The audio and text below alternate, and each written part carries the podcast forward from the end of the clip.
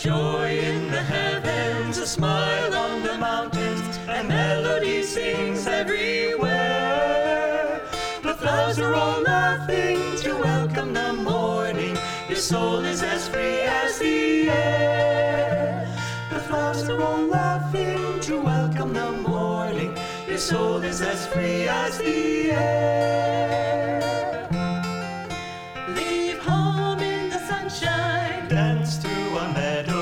Sit by a stream and just be. The lilt of the water will gather your worries and carry them down to the sea. The lilt of the water will gather your worries and carry them down to the sea. Men hunger for freedom but don't see the dungeon is only the thought that they're bound. Desires are their shackles, the hope that tomorrow the doorway to joy will be found. Desires are their shackles, the hope that tomorrow the doorway to joy will be found. There's joy all around us. Why wait till tomorrow? We've only this moment within us is ours for the finding, a freedom no riches can give. A heaven within us is ours for the finding, a freedom no riches can give. There's joy in the heavens, a smile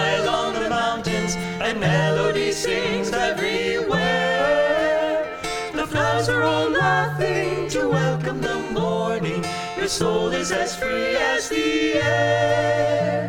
The flowers are all laughing to welcome the morning. Your soul is as free as the air. The flowers are all laughing to welcome the morning. Your soul is as free as the air.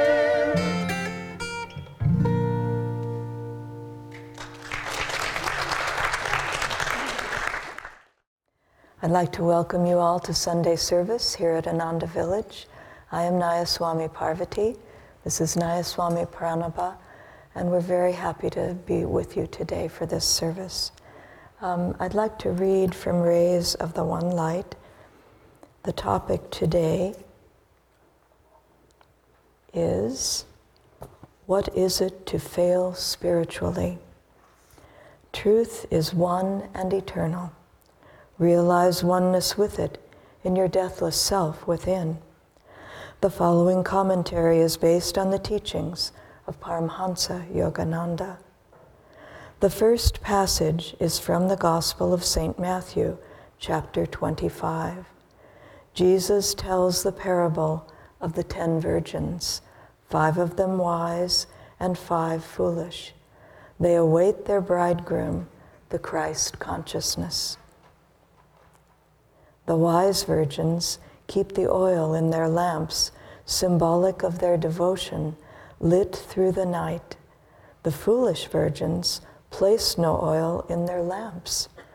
These foolish ones are like the average devotee, going through the motions of outer ritual, but keeping no fire of devotion, of love burning in the heart.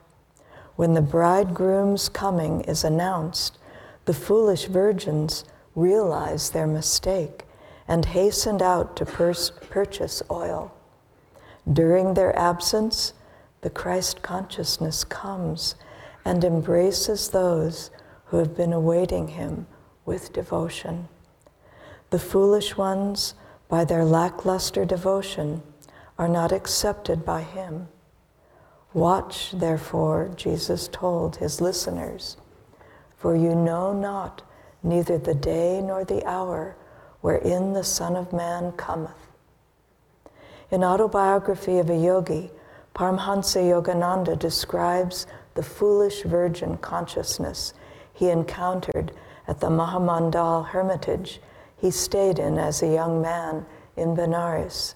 I was pleased, he wrote, that my new home possessed an attic where I managed to spend the dawn and morning hours.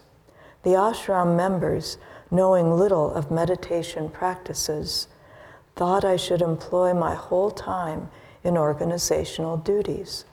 They gave me praise for my afternoon work in their office. Don't try to catch God so soon. Ridic- this ridicule accompanied, accompanied me one, on one of my early departures toward the attic. Later, during meditation, I felt uplifted as though bodily to a sphere uncircumscribed. Thy Master cometh today.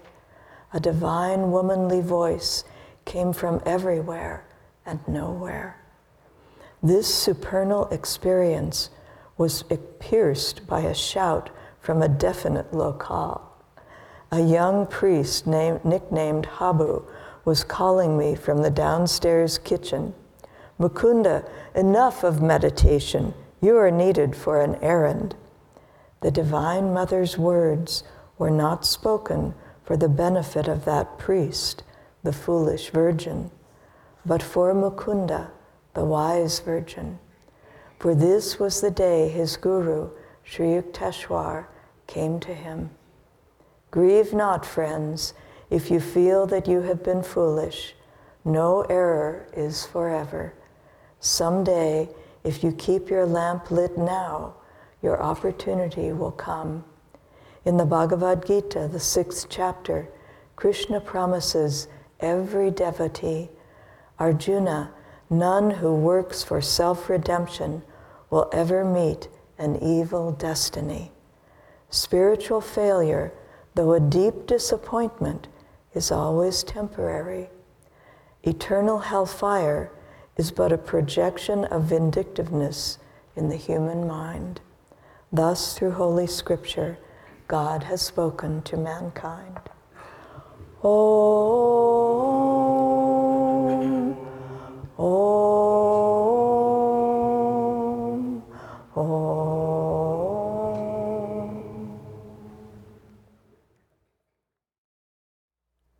Welcome, everyone. I'd like to read to you from Paramahansa Yogananda's book of Sacred Prayer Demands from Whispers from Eternity. Through long, winding pathways of self doubt, fording mighty rivers that separated thee from me, trudging over endless wastes of barren lives, tossing dangerously on the rapids of many ambitions, arduously climbing steep mountain trails of desire and carefully extricating myself from the whirlpools of alternating sadness and hilarity. At last I have reached my journey's end. I look upon all those past travails with joy. Every struggle, every past agony has produced a flowing spring of joyous, grateful tears. In the sacred waters of those tears, I baptize myself daily with deep love for thee.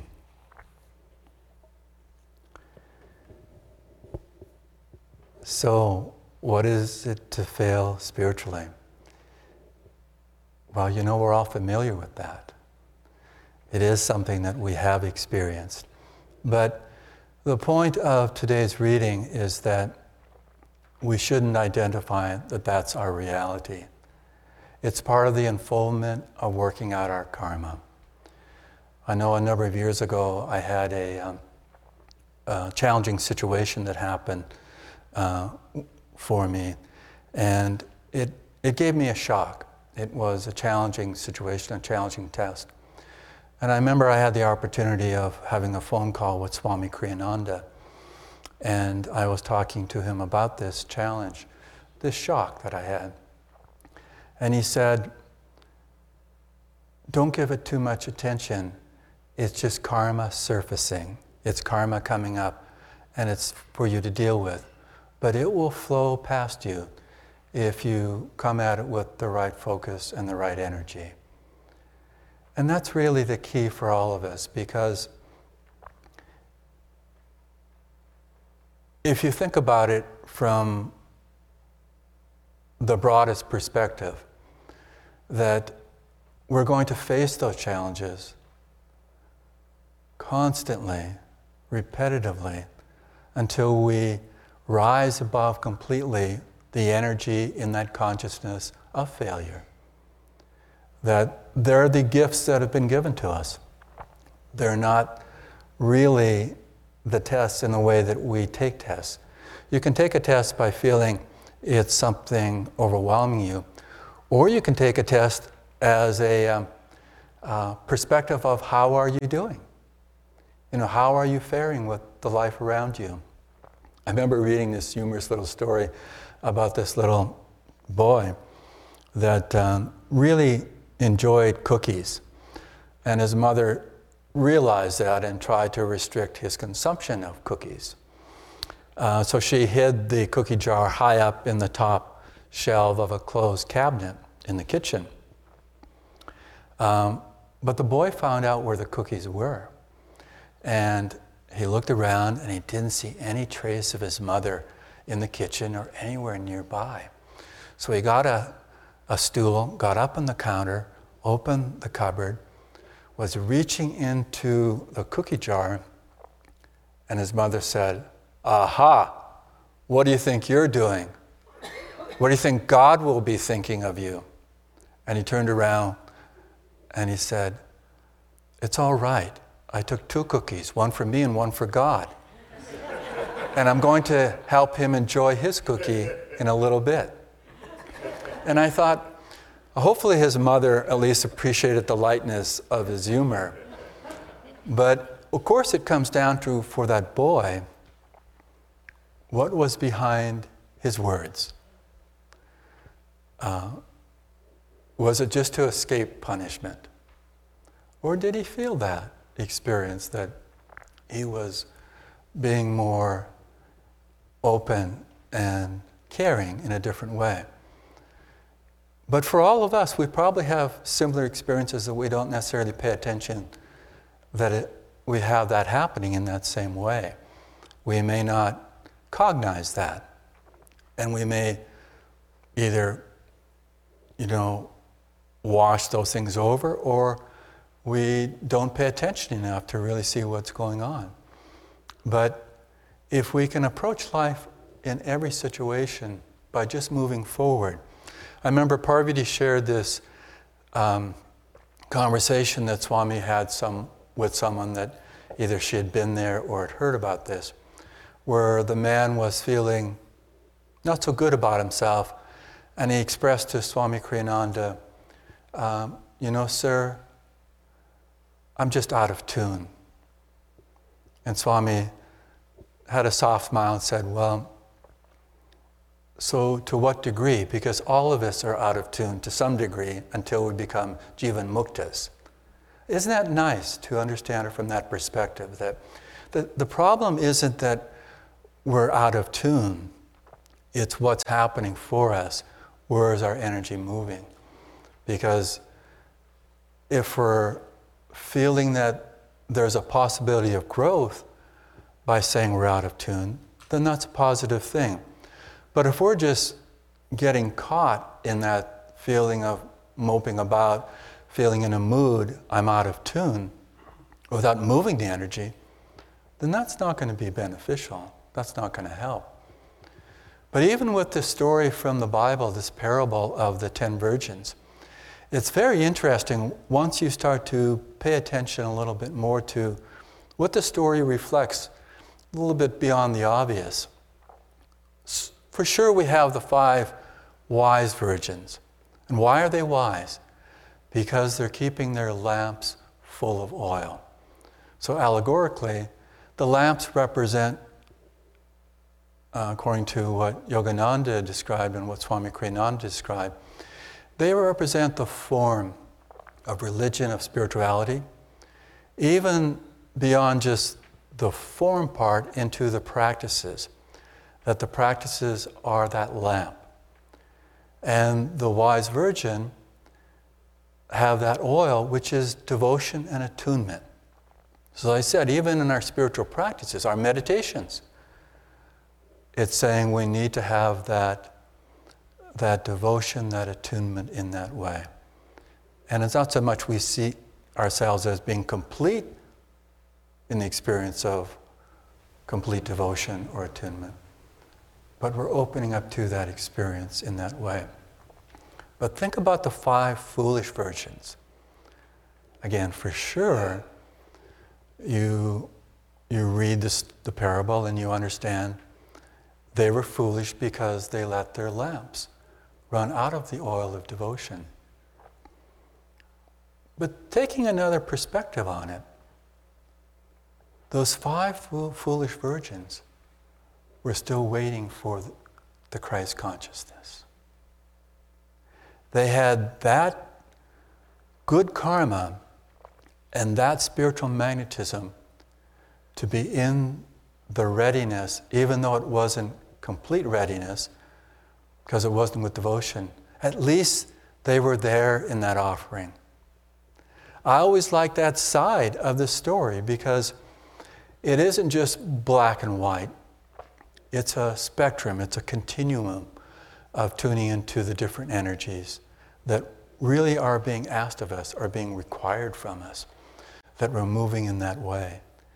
You know, in the Bhagavad Gita, when you read the essence of the Bhagavad Gita that Swami Kriyananda put together for us with our guru's teachings, that it's interesting looking at this tiny three lines, these short three lines that he ends today's reading uh, with. That he basically saying, for anyone who moves in the right direction of offering themselves, then he shall not have any evil as a result, that he will be blessed that way. But it's really important to read what follows from those few lines in the Bhagavad Gita itself and the understanding of what's being presented there. Because what's really understood is what is spiritual failure? What does that really look like in our lives? So, the chant that we first chanted, Today my mind has dived deep in thee for thy pearls of love. If I find not, I will not blame thy sea. I will find fault in my diving. Now, that's interesting because if you, if you look at it just in a, in a certain way, it's saying, hey, take responsibility. You know, if you're not getting into that depth of that ocean of cosmic awareness, it's because of your diving. But again, we're diving. We're putting that energy into that experience as best we can, perhaps. And maybe it's not going far. But if we continuously move the energy, then the right things will happen. But the Gita's commentary talks about that there's the spiritual failure of the devotee who comes on the path but doesn't have enough cohesiveness.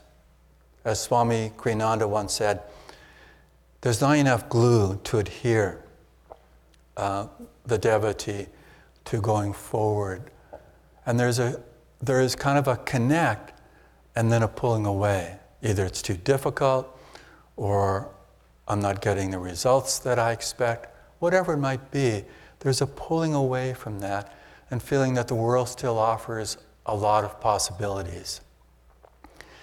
You know, I've been reading um, these old uh, photocopies of the Inner Culture magazine, which um, Self Realization put out when when Yogananda was alive, he started the magazine.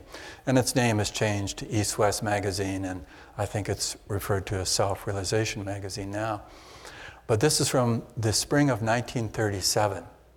So if you remember what happened in 1935 and 1936, Yogananda went to India to heed the call of his guru, Swami Sri Yukteswar, in a vision.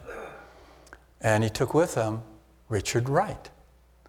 And these articles in the spring of 1937 are Richard Wright's more extensive writing about that journey with Yogananda. And it's interesting that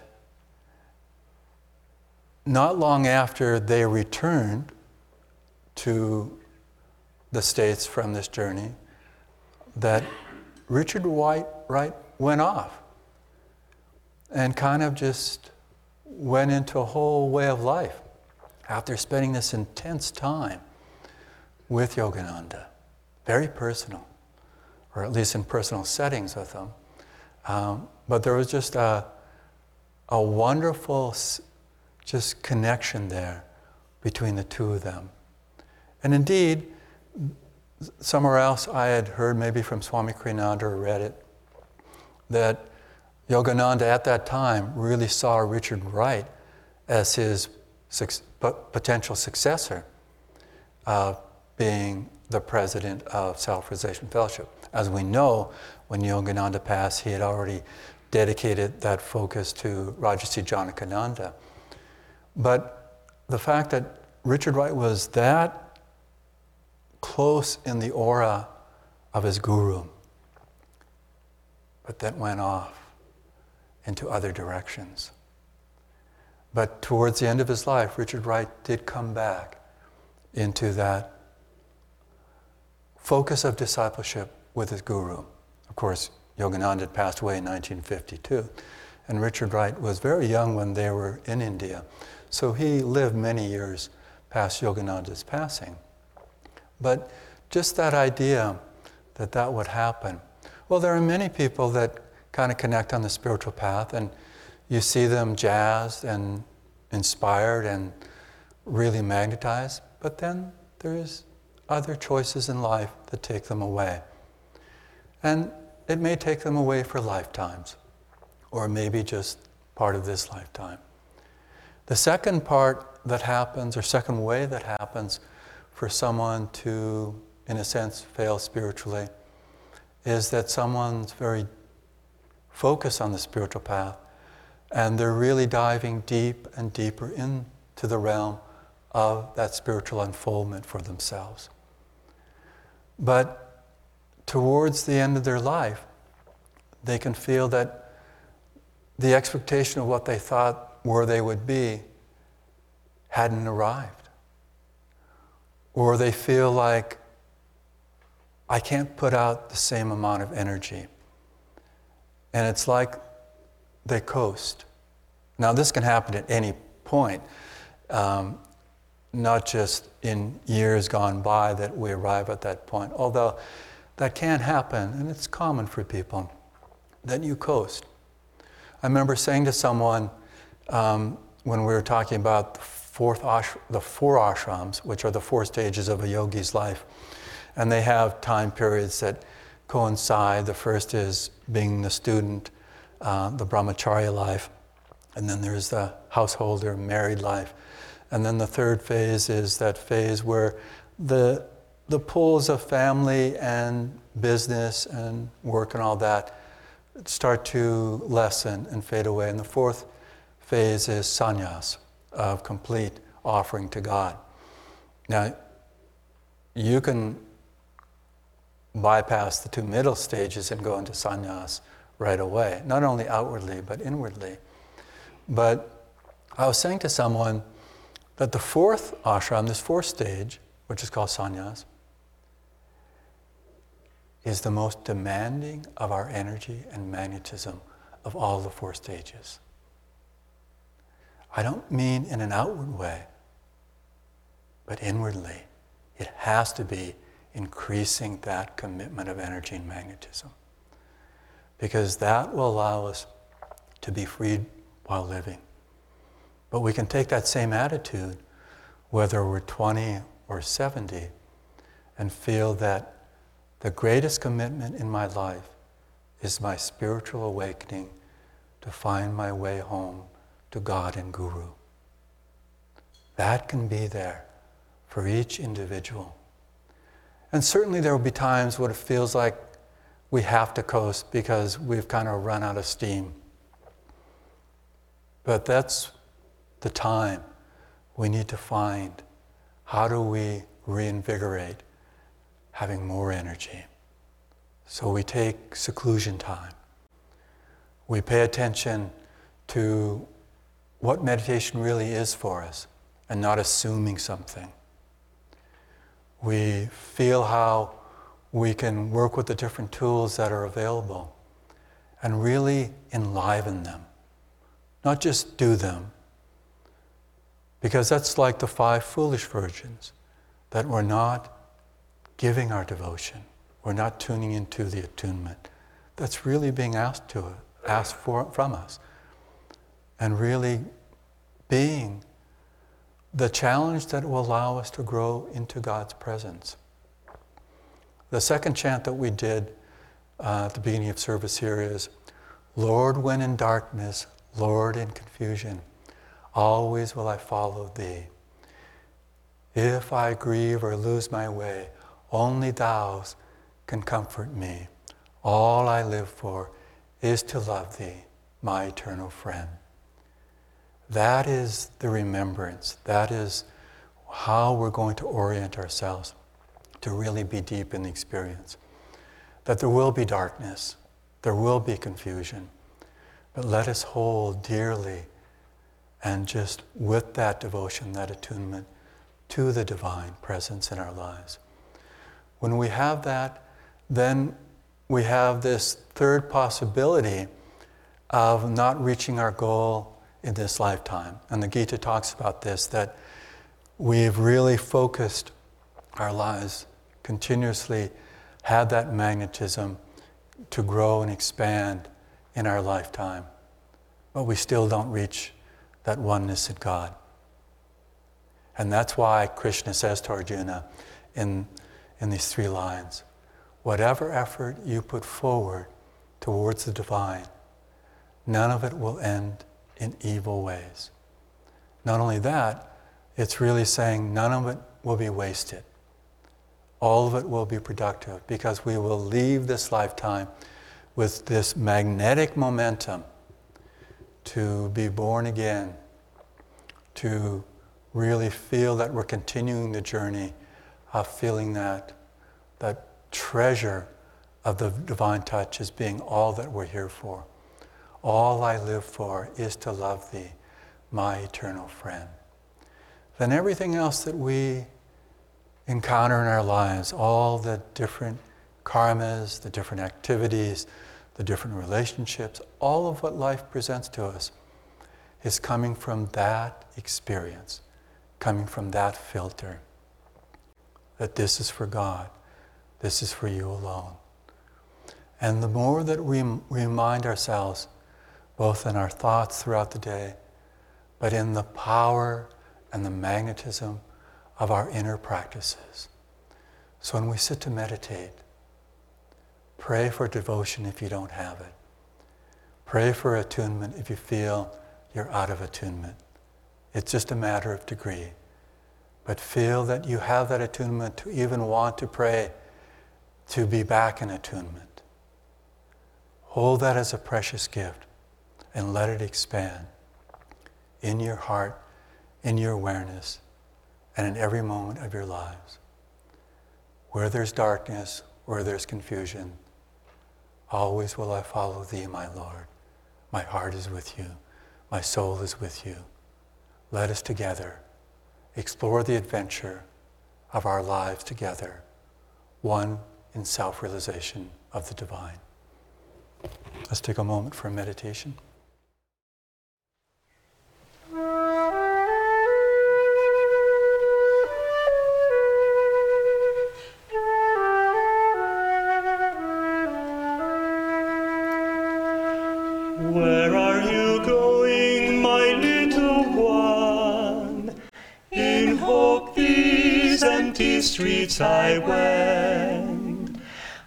Seen a star rise in the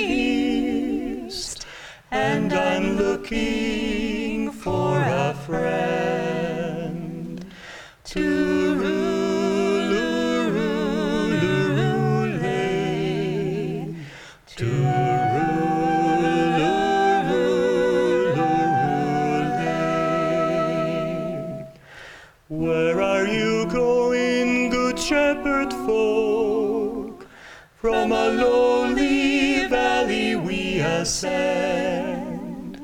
a wondrous vision sent us here.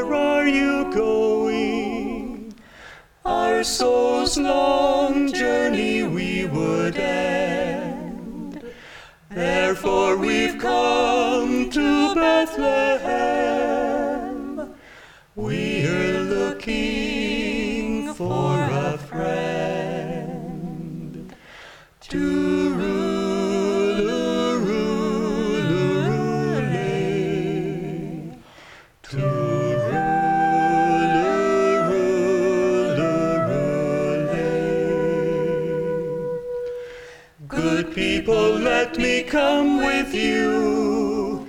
Perhaps he's just around this bend. But whether near